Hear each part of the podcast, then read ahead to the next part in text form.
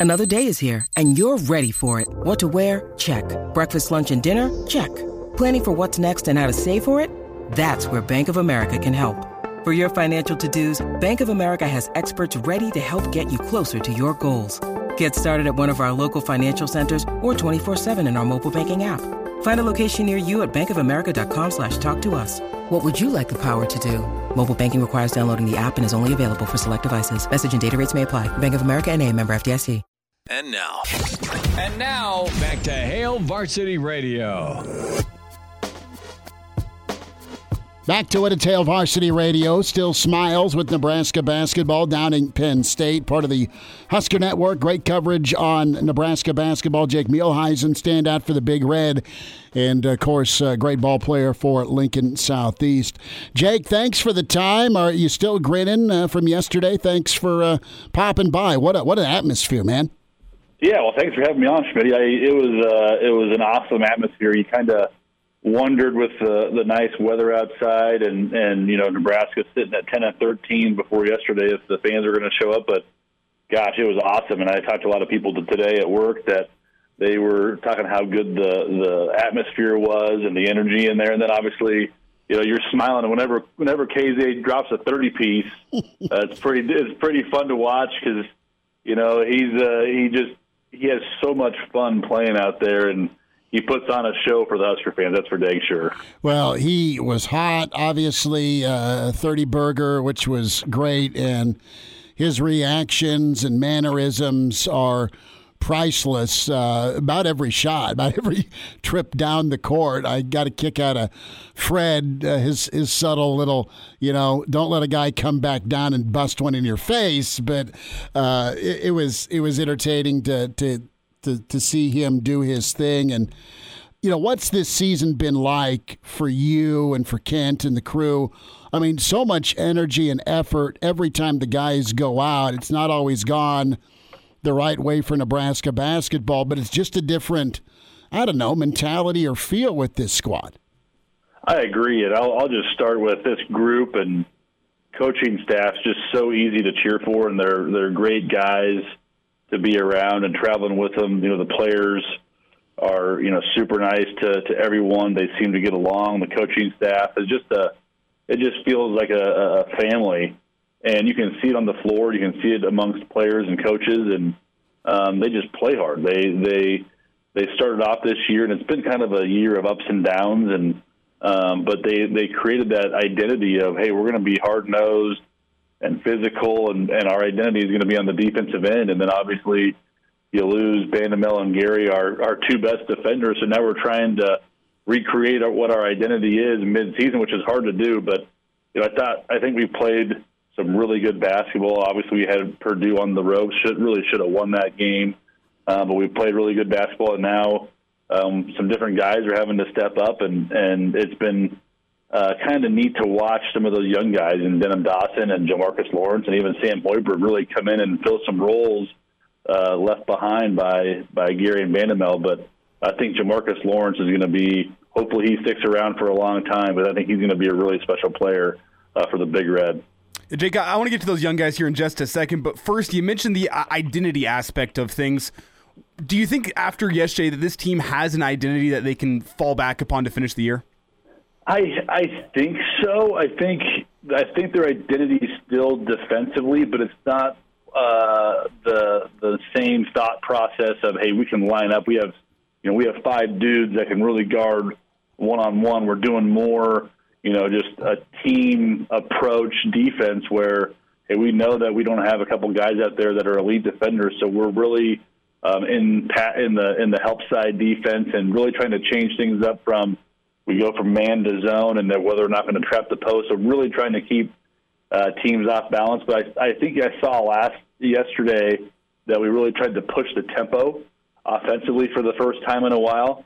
I think you'll see that more uh, the remaining games simply to see, hey, can we push the tempo off a defensive rebound?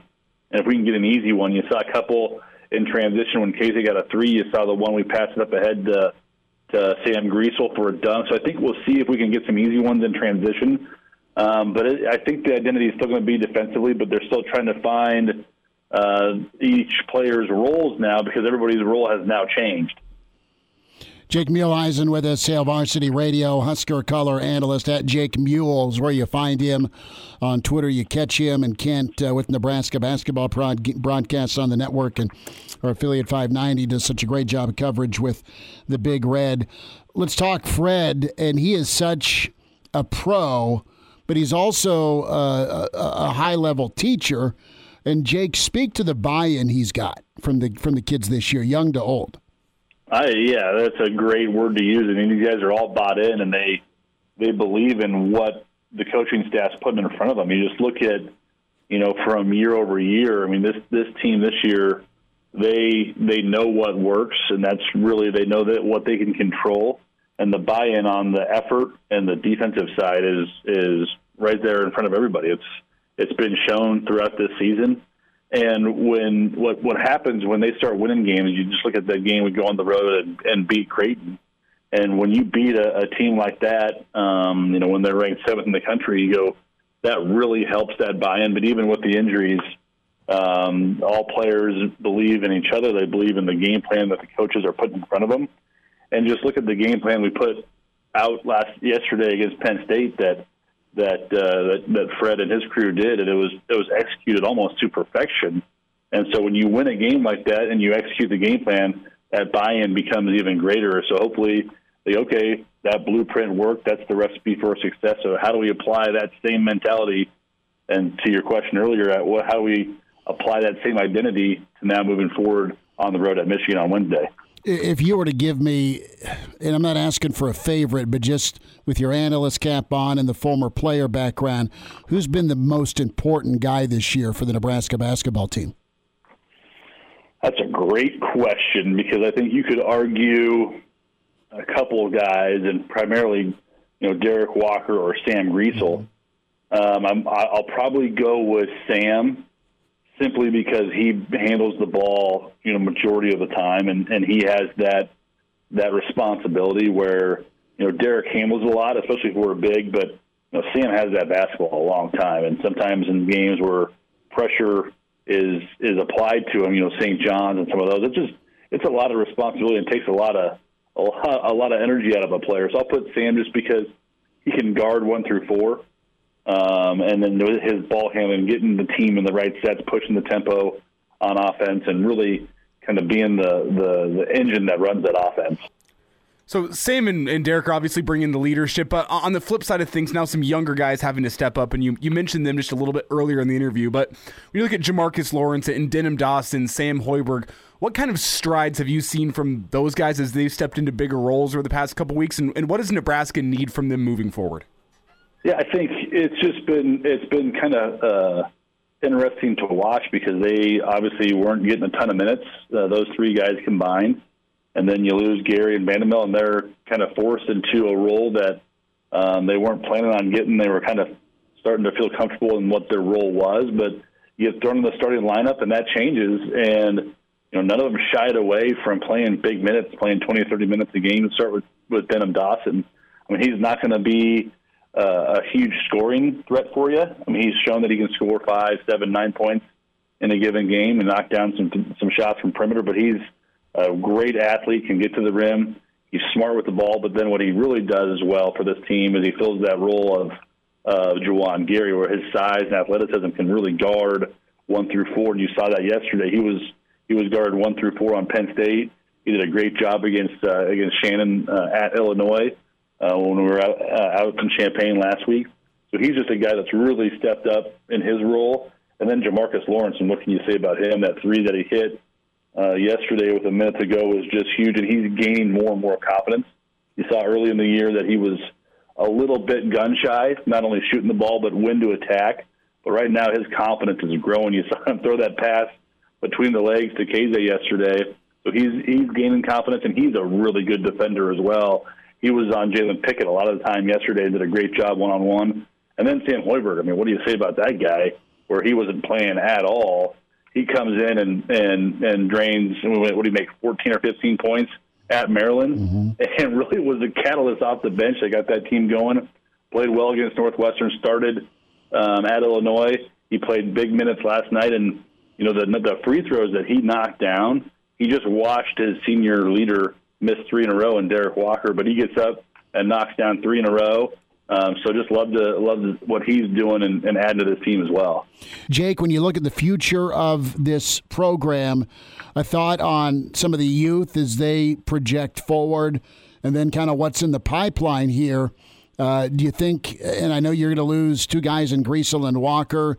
Uh, you'll get Gary back, Keisei, and uh, of course the, the three young pups. You know, could could things turn the corner a year from now with this nucleus that's back?